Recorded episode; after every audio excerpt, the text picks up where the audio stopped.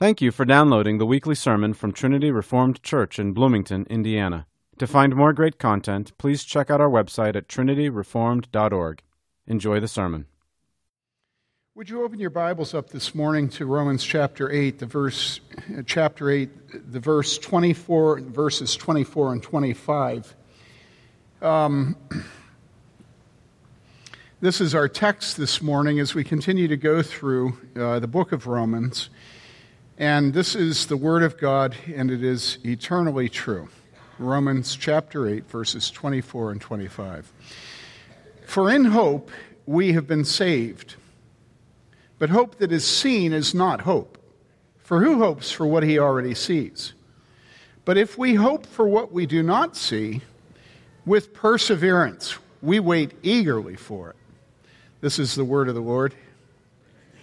Let us pray. Father, may the words of my mouth and the meditation of every heart here be acceptable in your sight, you who are our strength and our Redeemer. We pray in Jesus' name. Amen.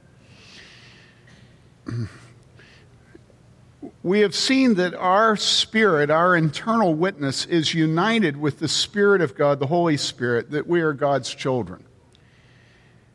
There is not a diversity of witness or disagreement or point counterpoint between our spirit and the Spirit of God on this point. We are God's children, we are the adopted children of God. This is the testimony given us by God in verse 17. And if children, what? Well, then heirs also, heirs of God and fellow heirs with Christ.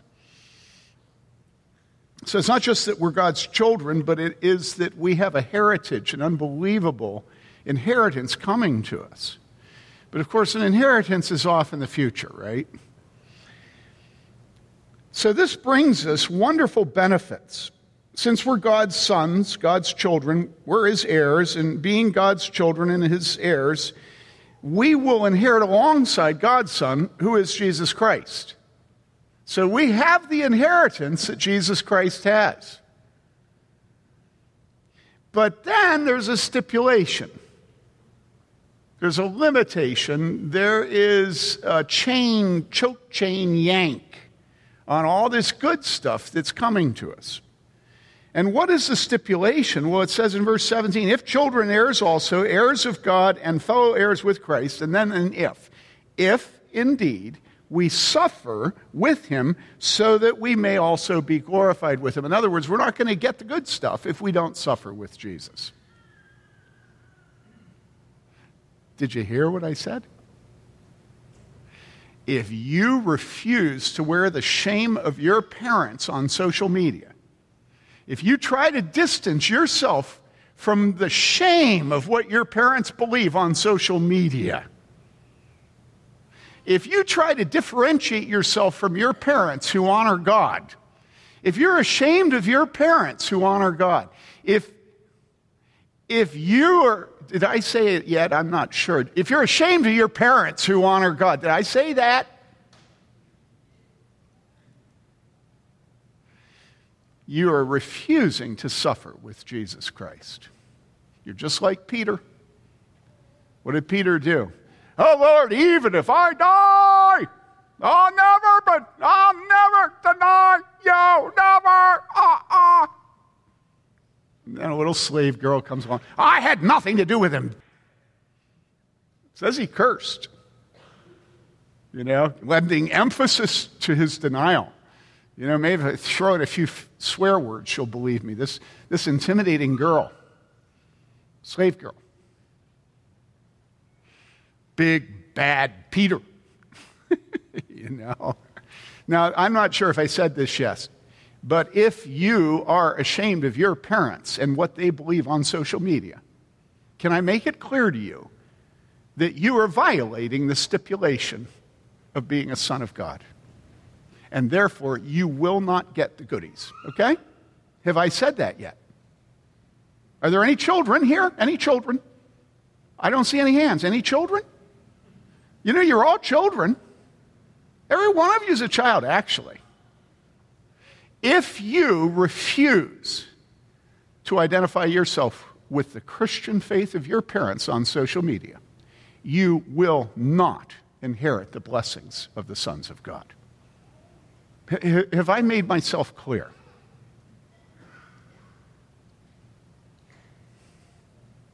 If indeed we suffer with him, so that we may also be glorified with him.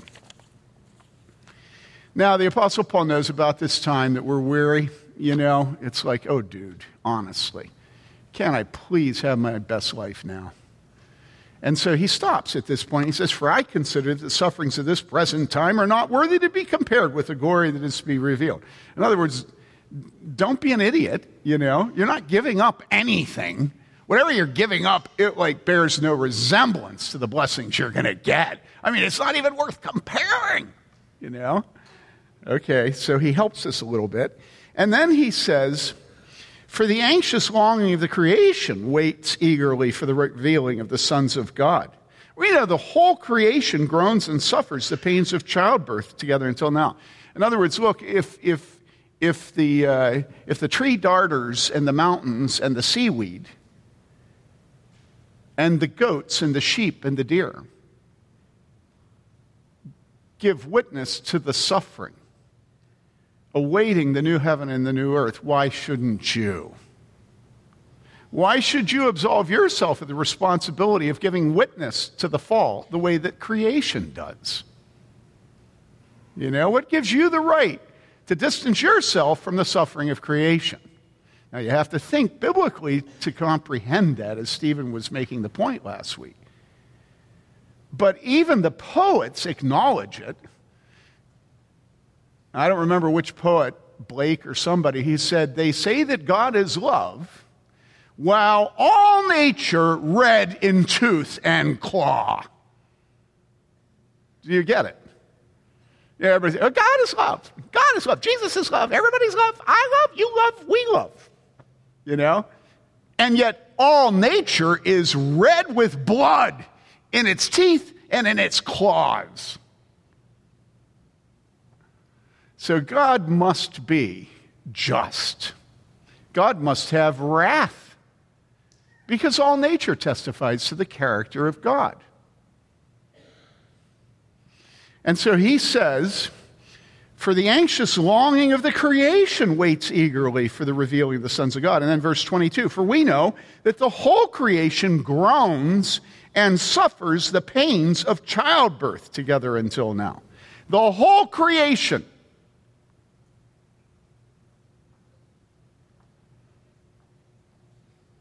The whole creation is subjected to futility, it is enslaved to corruption, groans and suffers the pains of childbirth right up to this very moment today. All through Scripture, woman's pains in childbirth are used to illustrate great and terrible pain. Genesis 3:16 to the woman he said, "I will greatly multiply your pain in childbirth. In pain you will bring forth children. This is true even to this modern day. Women suffer the pains of childbirth that God has greatly multiplied. Mary Lee and I wanted to have a home birth, and after uh, the chief pediatric surgeon at Children's Memorial said to my parents, Hospital's a very dangerous place. Yes, they should have their baby at home. And then my parents and Mary Lee's parents were like, Well, if John Raffensperger said that, I guess we'll believe it, you know? So we went through every class you could imagine. We watched every little film strip. We read every book. We had practices and practices and practices of breathing and breathings and breathings and breathings. And we knew every single detail of birth by the time Heather came along. And after Mary Lee was done, and Mary Lee had an uncomplicated birth, really fairly easy. I mean, this is me speaking, right? You know. It was fairly easy as a birth, right? And when it's all, and my wife is pretty tough. My wife was cleaning houses with me up until a couple hours before she gave birth. She got done giving birth and she said nothing we read or heard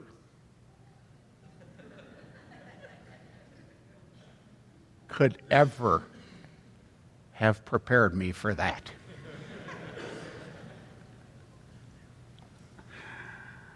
And so, all in Scripture, When men suffer, you know what the men are told? Your suffering is like a woman in childbearing. And so you'll read texts like this in Psalm 48 6. It says, Panic seized them there, anguish as of a woman in childbirth. We have heard the report of it. Our hands are limp.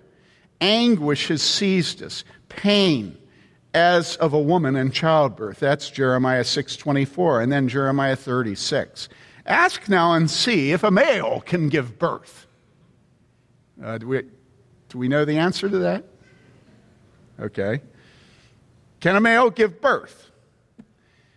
The answer is why do I see every man with his hands on his loins? As a woman in childbirth. And why have all faces turned pale? And then in Micah 4 9, now why do you cry out loudly? Is there no king among you? Or has your counselor perished? That agony has gripped you like a woman in childbirth.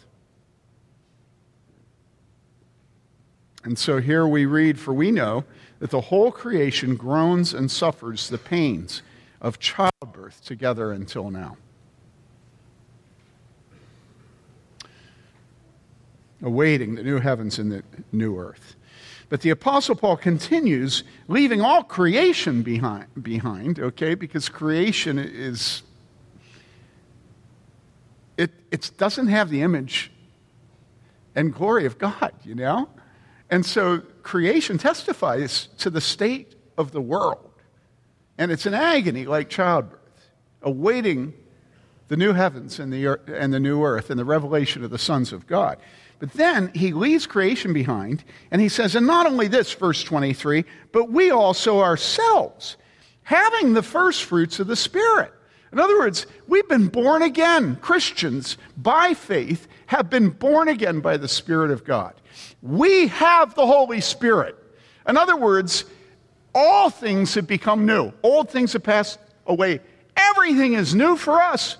He's talking about Christians who are born again, and he says, even we ourselves groan within ourselves.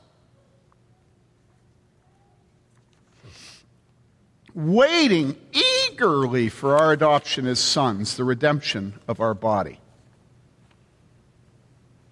And so, listen, brothers and sisters, again, note the constancy of this suffering in the present life in which we, together with all creation, suffer under original sin and the fall.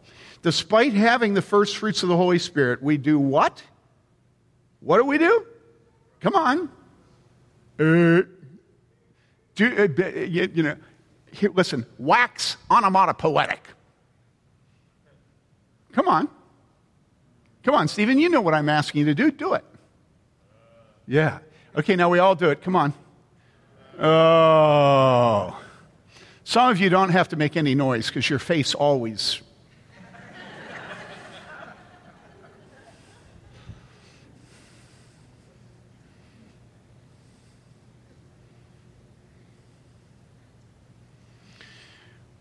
So, preparing to preach, you should always put yourself in my position and say, Why is it hard to preach?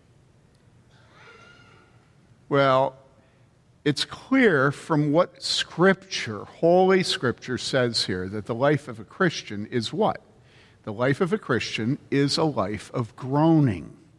What is repentance? Repentance is spiritual groaning. Do you groan? And now, I want to say to you that the whole time I was preparing this sermon, I knew, who, I knew the mountain that I was trying to push the, the huge boulder up. And it's the mountain of evangelicalism. It's the mountain of the conservative church in America where really the, the, the, the, the common view in churches everywhere in America today is what? Well, it's that to be a Christian is to have your best life now. That man in Houston, whose name I could not remember until I was in the middle of my first sermon, and then I remembered his name is, uh, what is it? Yeah, Joel Osteen. That man is a false shepherd. He is a charlatan. He is wicked. Why? Well, because it's completely bait and switch. If you get a circular in the mail and it says that, you know, Lowe's is going to sell you a Samsung French door refrigerator for 25 cents, and you get there and they say, well, what we actually meant was $2,500. What is that? It's bait and switch. And yet, pastors do it with impunity. And if I say he's a charlatan, everybody's, oh, Pastor Bailey is uh, always hyperbolic. You know, he just doesn't know when to be calm. Listen, for pastors to tell their people that if they'll take up their cross and follow Jesus, they won't have to take up their cross and follow Jesus? How wicked is that? For pastors to teach their children in their church, their sheep and their lambs, that to be a Christian is to have your best life now? You having it, Mary? Not since motherhood. You guys, come on, wake up. Wake up, sleepers. Kierkegaard talks about it this way. He says that doing church is to make as if Christianity is a religion that takes all the natural desires you have in yourself already and baptizes them with a little bit of scripture and a little bit of hokey pokey. In other words, what do you want? Well, what I would like is a husband who will be faithful to me and who will support me as I give myself to motherhood and homeschooling. And you know, I'm worried about my kids, and I'd like a church that gives them communion when they're six months old, because that would be reassuring to their mother. And then I'd like them baptized when they're infants, because that would be reassuring to me. And then I would like them to never have anybody rebuke them, because that would be scary to me. If somebody in church rebuked them, you know, that would be scary to me. And then I would like my husband to be faithful to me and to support me and then I'd like a president who says no to homosexual marriage. And I'd like a president who gives me an awful lot of tax refunds while I'm staying home with our children. Because I'm bright and smart and I could have earned a lot of money. And I want a president that defends the First Amendment rights. My husband should not be in danger of losing his job because he believes that, that, that homosexuality is wrong. You know? And, and I would like Facebook to stop persecuting me for having my faith and stop mocking me in front of my children. And I'd like to be able to go on vacation to the Rocky Mountains. And I'd like to have meat. I had to get the husband, I had to channel the husband for a second there, you know.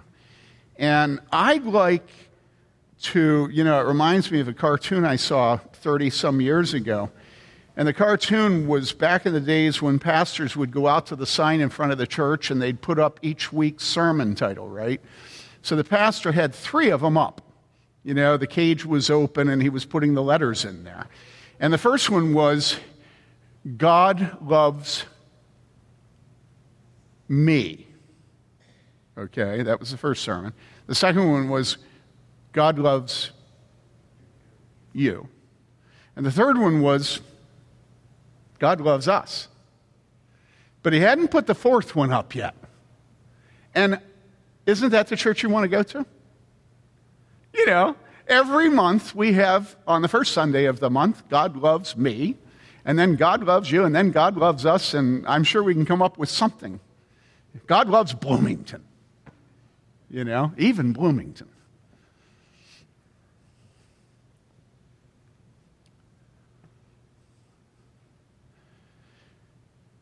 And so that's what Kierkegaard says. He says, what we do is we baptize all the normal middle class American family values with the name Christianity.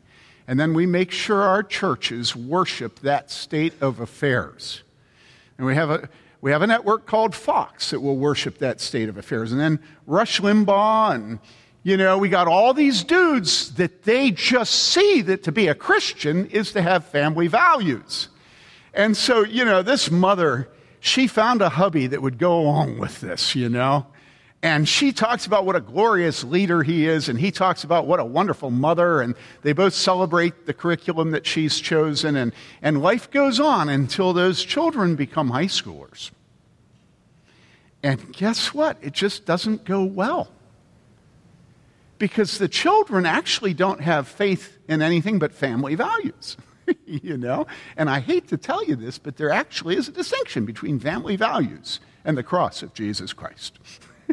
you know? It's like, whoa! you know? What happened? I thought we were chugga chugga chugging along. I thought the tracks were this far from each other. I thought you couldn't jump the tracks. I thought the switches were all thrown down the main line. And we go chug, chug, chug, chug. And then all of a sudden, our kids turn out to be sinners. Well, how do you deal with a sinful high school student? It's messy. They haven't learned how to hide it yet. you know? And you're like, well, I don't know. And, your and your wife is, what do you mean you don't know? And you say, well, sweetie, I, this is my first high school student. Well, you're supposed to know. And all of a sudden, the whole thing blows to smithereens. Because as it happened, we didn't train our children to suffer and take up their cross and follow Him. So when our children are rebuked or admonished, it's like, that's not what I signed up for. I mean, honestly, people, I'm giving you lots of biographies of people in this church right now right? All of a sudden, turns out your, your oldest daughter is actually a snot. A cute snot, but a snot nevertheless. And so somebody comes up to your hubby and says, Do you know your oldest daughter's a snot? you know, not you, Lizzie. You're always sweet. but I'd, I'd be thinking about one oldest daughter. Won't tell you who. And I say things like that occasionally because it just makes all of you tremble, you know, and it's helpful. If I gave you the name, only one of you would have to tremble, you know. This way, it's just like, no ollie ollie and freeze on this one. And so all of a sudden, the church, which with each of our families, as our children grows, the church has to decide whether it believes in family values or whether it believes in the kingdom of God. And if it believes in the kingdom of God, you know what it does? It disciplines our children. Now, I didn't know he was going to be here this morning, and poor Taylor. But I'm going to tell the same story in this service I told in the first one. Because what good would it be for you to think that the pastor's the one guy that doesn't have to be shamed? Haven't we had enough of that already? Churches where the pastor is the one we pay to be pious to prove it doesn't pay to be pious. And so I remember when Taylor was in high school, two elders, and boy, they sure thought they were something special. They came over to my house and went down to my son's bedroom and they gave him a talking to. And they barred him from the Lord's Supper. And then they had the audacity to come up to my room where I was sitting and tell me they were concerned about my son's soul. And I sat there thinking to myself, you can imagine. They don't know Taylor.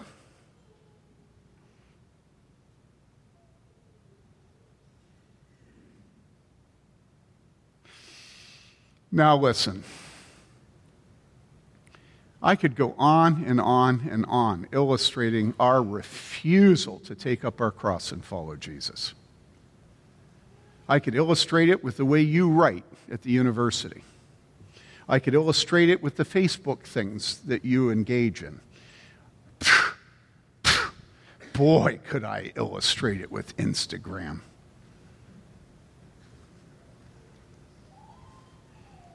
And you just you just go on and on and you think nobody sees you. God doesn't have any eyes, God doesn't have any ears, and it's because your God is an idol. You made him yourself. Of course, he can't see. You with me? It's because he's not God. Then you choose a church where you can fall asleep every Sunday, right, George? Just wanted to make sure you were here. I wasn't going to pick on Bob. Where's Bob? Is he gone to the world? Yeah, I think he's gone. we all fall asleep in church, and there's nothing wrong with that, as long as what? As long as our hearts are on pilgrimage, as long as we are not refusing to take up our cross. If you refuse to take up your cross on social media, at work, in your marriage with your wife, with your children, if you refuse to allow the church to put the cross on your children, as I did, okay, and I can go on and on and on about this, then our text has absolutely no meaning for you. Do you understand this? Because our text says, For in hope we have been saved. But hope that is seen is not hope. Now, every place in Scripture where when you read it, your natural reaction is to go, a duh. You should stop because it's God's word, and you should assume that your tendency to go, a duh, is an indication that you are dead to that truth. Because God's word is sharp, sharper than a two edged sword. And so, if our tendency is to read this, for in hope we've been, but hope that is seen is not hope and we go, duh, right? We should go back and think, why am I going duh to something Scripture says? Well, here's the reason. All of us redefine hope as being what is seen. And we redefine what is seen to be hope. Does this make sense to you? Your best life now. And if you were to ask Joel Osteen whether or not his best life now is hope, he'd say, Oh, yeah, it's so hopeful. And he just smiled, smiled, smiled. And his smile would be so hopeful. Then his wife would come in with her beautiful long blonde hair. And she'd smile. He'd smile. And you go into conservative reformed churches, and every sermon is on grace. Every single sermon. God's so graceful, you wouldn't believe how graceful God is. God is more graceful than, than you could ever imagine. God's grace and your grace and my grace. I'm graceful to you, and you preach gracefully, and I will listen gracefully. And grace abounds. And nobody ever says to the chief of sinners because that's a cosmic bummer. You know? Do you know that the thing that kills me every single sermon is when one of our pastors, usually Jody, starts praying a prayer of confession? And every single Sunday, I just think, dude, would you please give it up? I mean, didn't we do that last week? Do we always have to be confessing our sins?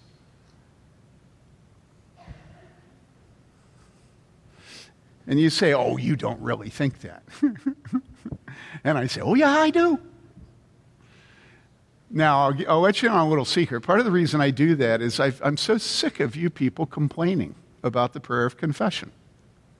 And so I wear your complaints every moment of every worship service. I'm hypersensitive to your impatience with sin. Right? I mean, we, we, in the first couple of years of this church, we lost a really solid, wonderful Taylor University graduate, rich man, and he left because of our prayers of confession. It wasn't biblical. And so he stayed home and had small groups in his house led by a guy with a very funny name, actually,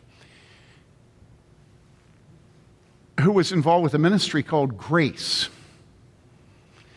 And so he stayed home because we had a prayer of confession, and he had a small group, and it was called Grace This or Grace That or, you know, Endless Grace, Eternal Grace, Infinite Grace. I don't know what it was called, but something about grace. And of course, the one thing you know was not true about those small group meetings is you know there was no grace. Because grace only abounds to the chief of sinners, and he would not sit in worship under a prayer of confession. Do you, do, do you get this? And so, what we are always doing is we're always trying to have hope without hope. We're always trying to have hope in the present about things we have our hands grasping. And we are unwilling for hope to be deferred. We're unwilling to desire things that we can't control. Why? Because things you can't control, what's the sense of desiring them if you don't have control over them? And so, what we do is we cheapen every goodie that God intends for us. We cheapen grace, we cheapen hope, we cheap, cheapen holiness, we cheapen submission, we cheapen kindness. Everything is leveled, it's absolutely decimated, and it's about that thick and we walk around all chipper because we're just lying and lying and lying. And why are we doing it? Well, because we actually don't want to have to hope. We want hope without having to have hope. Right? Do you get it? So, as I was preparing, I was remembering another story, and this son isn't here today. I got to get the way he actually said it just right. Um, so, uh, Don Jared, you remember his name, our wonderful elder up in Wisconsin, his son played in the UW marching band. And they have a concert, I don't know, every winter, December, I think it is. And so he gave us two tickets. We only got two, and Mary and the, the girls had something they were going to do, so I was going to take Joseph. Well, Joseph was so excited. You know, they got trombones and they got trumpets and they march and they do flags and drums, especially drums. You know, they got drums, big, big drums. And so um, we told him that it was on such and such a date. Well, dates don't mean anything to children. And then it got down to next week. And then it got down to. Um, you know, I don't know where that story is. I'm trying to remember. I think I'll just have to tell it without. Um, maybe I didn't even put it in. Just a second. Let me look here. Anyhow, it got down.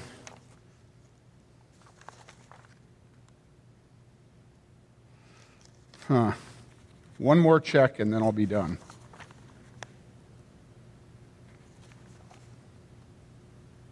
Yeah, I didn't end on it. Okay. So he talked about how much fun we were going to have, and each day he'd ask, How much longer till Daddy and I go to the band concert, Mommy? Finally, the day before the concert, he got it into his head that tomorrow was the big day. He couldn't wait. The day of the concert, he was up early in the morning. He came flying up to Mary Lee and he said to her, You know what day this is, Mommy?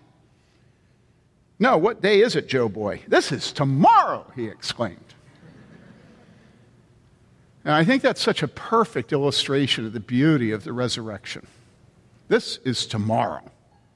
But people, you can't have any hope in the resurrection if you've demanded your best life now. You have to confess the broken nature of this world if you're going to have hope. You have to see your suffering. Come on. You have to see your failures. You have to see your degradation. You have to see you are ashamed both at Jesus and his words. You have to watch your body break down. You have to see that you actually are not a husband of fidelity. You have to see that you are not a mother of contentment. How on earth are you going to have your heart on pilgrimage for heaven if you have your best life now? And everybody around you knows you don't have your best life now.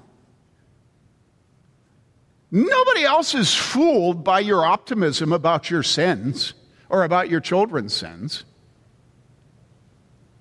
Right? Come on. Come on. Come on. Give me your heart. Give me your heart.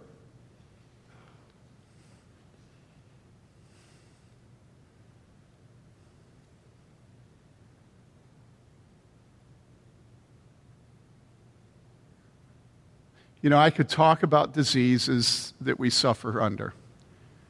And I could talk about persecution. One of the things that really irritates me today about conservative politics is that so many Christians make the backbone of it up. And conservative politics is all about bitterness.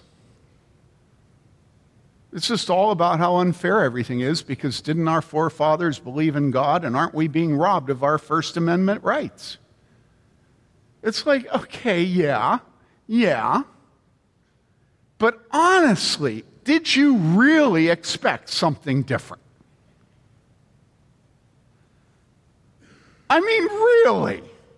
Did you really think that America was the one place in the history of the world that it would be that it would be safe to be taking up your cross for Christ without having to take up your cross for Christ. Well, I don't care if I have to take up my cross for Christ as long as, as it's like high blood pressure. In, in other words, nobody gives it to me. You know, I just don't want other people, I don't want our nation giving up our religious freedom. You, dude, come on. Have you ever known a nation that hasn't taken away people's religious freedom? Doesn't the state devour everything in every country that has ever existed? Isn't that the purpose of a state? You know, it opens its mouth and eats its citizens. And the only thing that changes is, you know, what kind of ketchup and relish it uses on you, how it cooks you. Look, I'm not a fatalist. I do believe in Christian statesmanship. I do believe that we should defend the First Amendment. But how have we gotten to the point as Christians where we think that to live the Christian life is to escape hope, is to not need hope, is to have your best life now? How does this work? And so I ask you do you see why all of nature is groaning? Do you see it? Do you see why the whole of creation is eagerly awaiting the coming back of the new heaven and the new earth? Do you see that? Now, will you be in solidarity with creation, joining it in groaning? You know what Calvin says about this text? Calvin says that God has commanded that every Christian have two emotions. One of them is groaning and one is hope. You can't have hope if you aren't groaning. And you say, well, what am I supposed to groan about? I'm in the prime of life, you know? Yeah, somebody that's old like you, you know? I mean, yeah, that's, you know. it is dangerous preaching to that man. he lives in my head and I live in his. Ah. He, he spent his life preaching. So, anyhow, listen.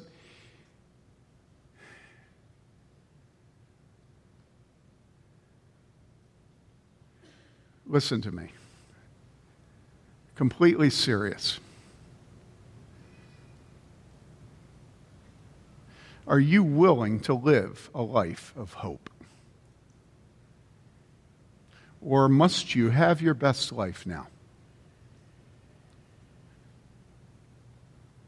Are you willing to live a life of hope? Hope. What is hope? Well, hope is not having it. you know, it's not having the, what you want. That's what hope is, okay? So, in other words, are you willing to live your life wanting things that you can't have until God gives them to you in the kingdom of heaven? Or do you have to have your best life now? Knock yourself out.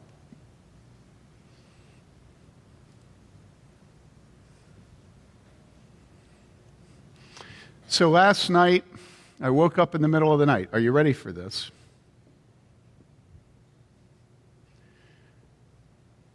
And I,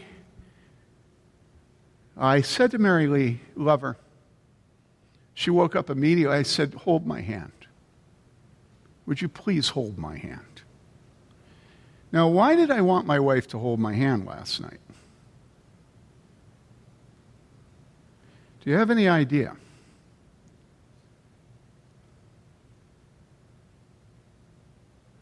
It was because I had the most sinful, awful dream.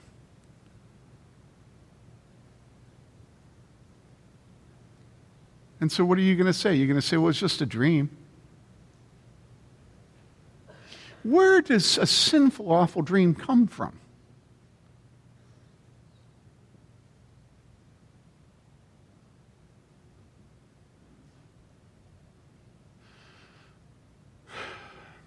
Out of the heart, the mind dreams.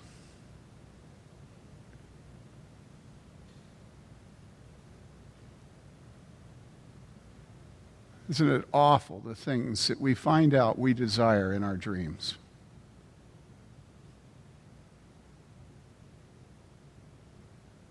Are you willing to live a life of hope? Hope that in heaven there will be no more dreams like that. God doesn't allow it. A Christian desires three things with regard to sin justification, that it will not condemn, sanctification, that it will not reign, R A I G N, that it won't reign, and glorification, that it will not be. I'm almost done. Um,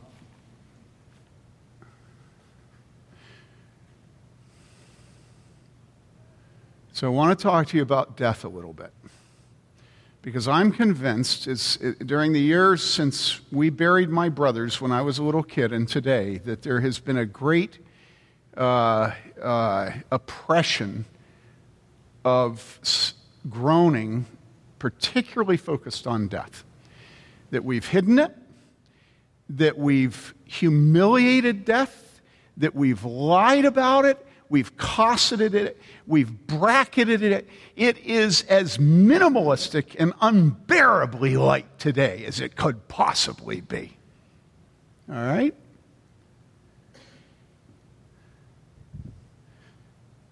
But if there's ever any place that hope is at its most beautiful, it is at the grave. And I love graves. Because the grave is the one place where you don't lie. You know, you can try to put a good face on a marriage, a wedding ceremony. You know, I've gone through enough of them to know what, what, what is really going on there. You know, and it is the definition of bait and switch.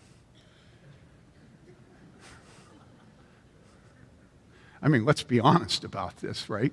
And you know that when you get married, you know, it can appear to be pretty, nice, happy, but you know there's a lot of hard work ahead of you. But at the grave, nobody, nobody is in any way concerned about what people are going to think if this is sad. Everybody is congruent with all of creation mourning and groaning at the graveside. That's the reason unbelievers don't want to have burial. Boom! No! No, I'm going to kill myself. My doctor's going to give me the pills, and then I'm going to be cremated, and there's not going to be any fuss about me, right? It's so helpful.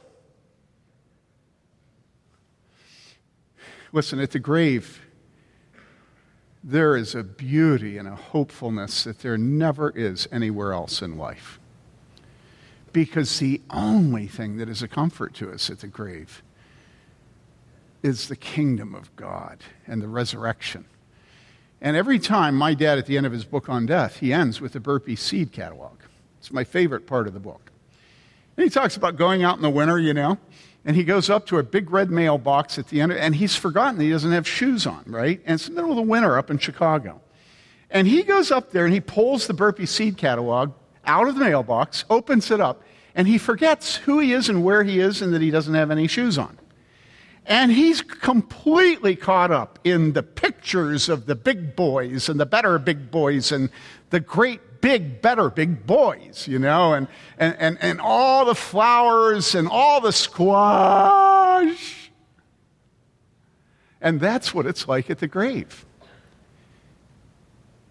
In the grave, the only thing that we can have is hope because nothing we want is there.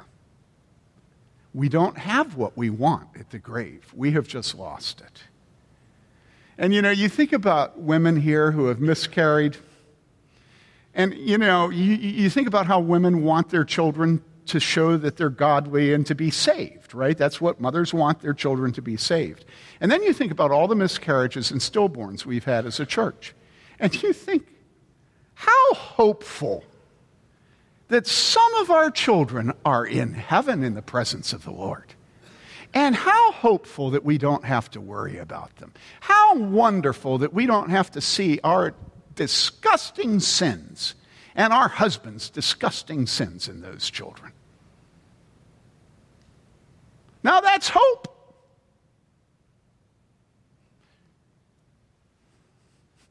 So I want to tell you about my daddy, Joe Bayly. As I was preparing to preach this text, I thought of a section of the book that means so much to me. And I cried during the first service while I read this. I want to warn you, I might do that, right? I don't like to listen to my dad's tapes because it's overwhelming. I cannot bear hearing my father's voice. I just can't bear it. And you'll get a picture of him as I read this.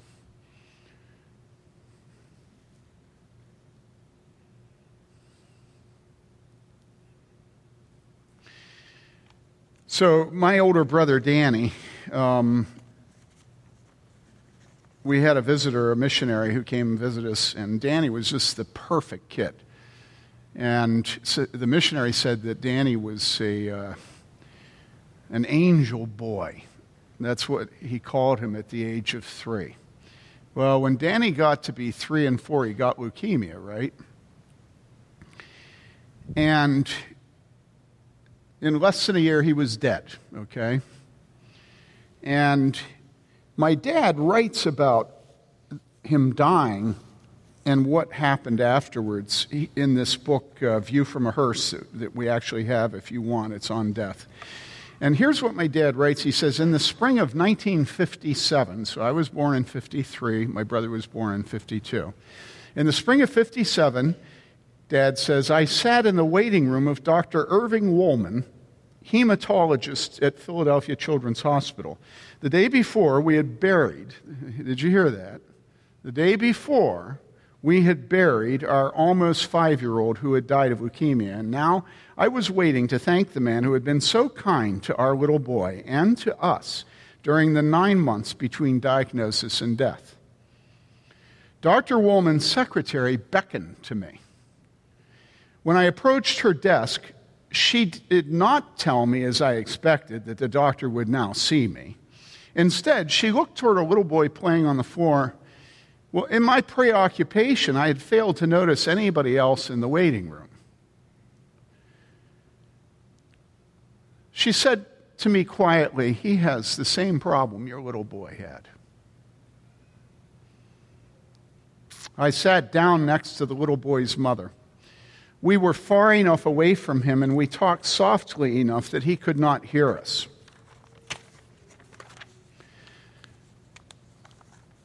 I said to her, It's hard bringing him in here every two weeks for these tests, isn't it? I didn't ask a question, I stated a fact. The uncertainty whether a child is still in remission or the fearful cells will reappear under the microscope makes the mind run wild. Hard? She was silent for a moment. I die every time. And now he's beginning to sense that something's wrong. Her voice trailed off. It's good to know, isn't it? I spoke slowly, choosing my words with unusual care, that even though the medical outlook is hopeless, we can have hope for our children in such a situation. We can be sure that after our child dies, he'll be completely removed from sickness and suffering and everything like that, and be completely well and happy. The woman replied, If I could only believe that. But I don't. When he dies, I'll just have to cover him up with dirt and forget I ever had him. She turned back to watching her little boy push a toy auto on the floor. I didn't want to say it. I wanted to leave her alone with her apprehension. I wanted to be alone with my grief. But I was compelled to speak, perhaps with the same compulsion that made me write this book. Dad said to her, I'm glad I don't feel that way. Why? This time she didn't turn toward me, but kept watching her child. Dad answered, Because we covered our little boy up with dirt yesterday afternoon.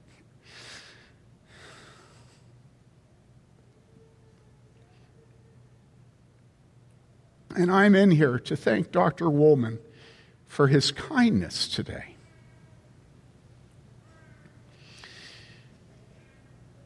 I'm glad she didn't say, I'm sorry. She was looking straight at me now, and she said, You look like a rational person. How can you possibly believe that the death of a man or a little boy is any different from the death of an animal?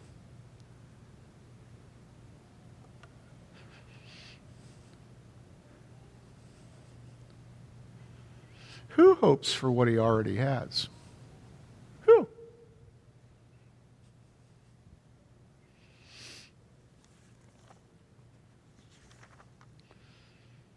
But if we hope for what we do not see, with perseverance we wait eagerly, eagerly for it. Eagerly.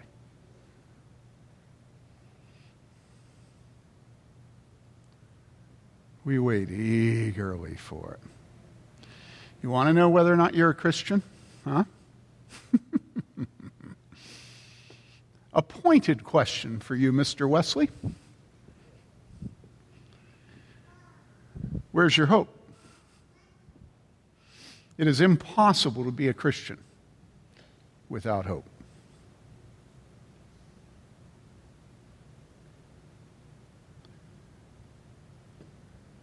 The very definition of a Christian is someone who has signed up to groan and to hope. To see what life is. Here's an idea open your stinking eyes. Open your eyes. Look at your sin. Look at your mama's sin. Look at your papa's sin. Look at your grandfather's sin. Look at your little tiny baby's sin. you know. Look at how broken all those disgusting pastors are who talk about how broken they are. Look at your president. How could you not groan? And I voted for him. Don't worry, it's not a political statement. But I mean, honestly, oh, the dignity of the United States of America now. First, we elected a black man, and we were so busy patting ourselves on the shoulder that when then we elected Donald Trump. you know, it took our eye off the ball. Come on.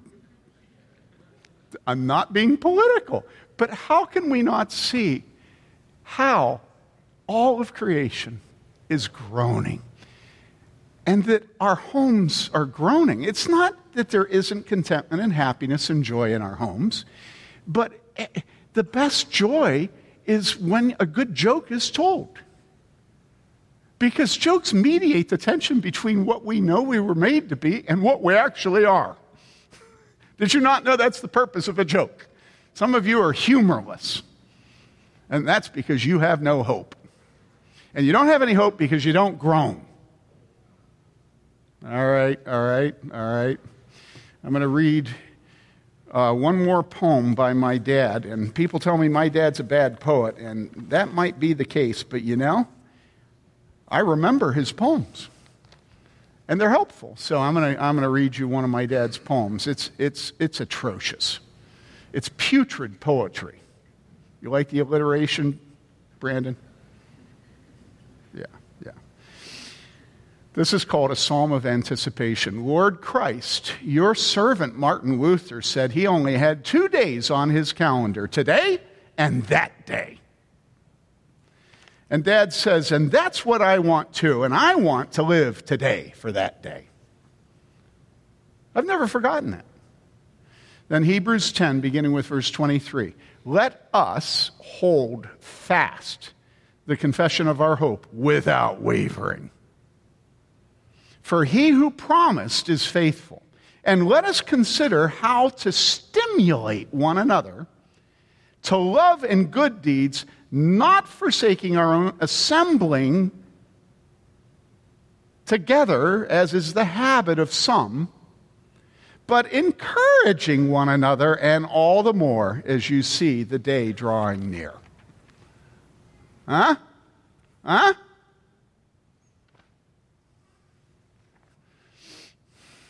Let's pray.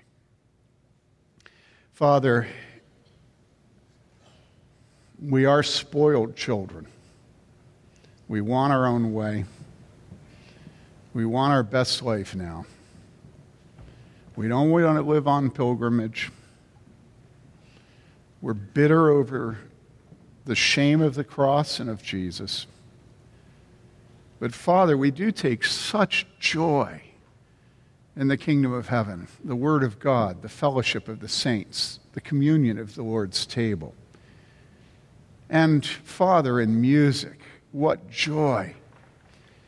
Father, would you please prune us so that we as a church and as families and marriages and singles and individuals, so that we'll be more fruitful. And would you give us joy when men and women confess sin? Would you give us joy when we receive admonishments and rebukes? Father, set our hearts on pilgrimage, and may it be the kingdom of God that we long for and not the kingdom of this world. We pray in Jesus' name. Amen.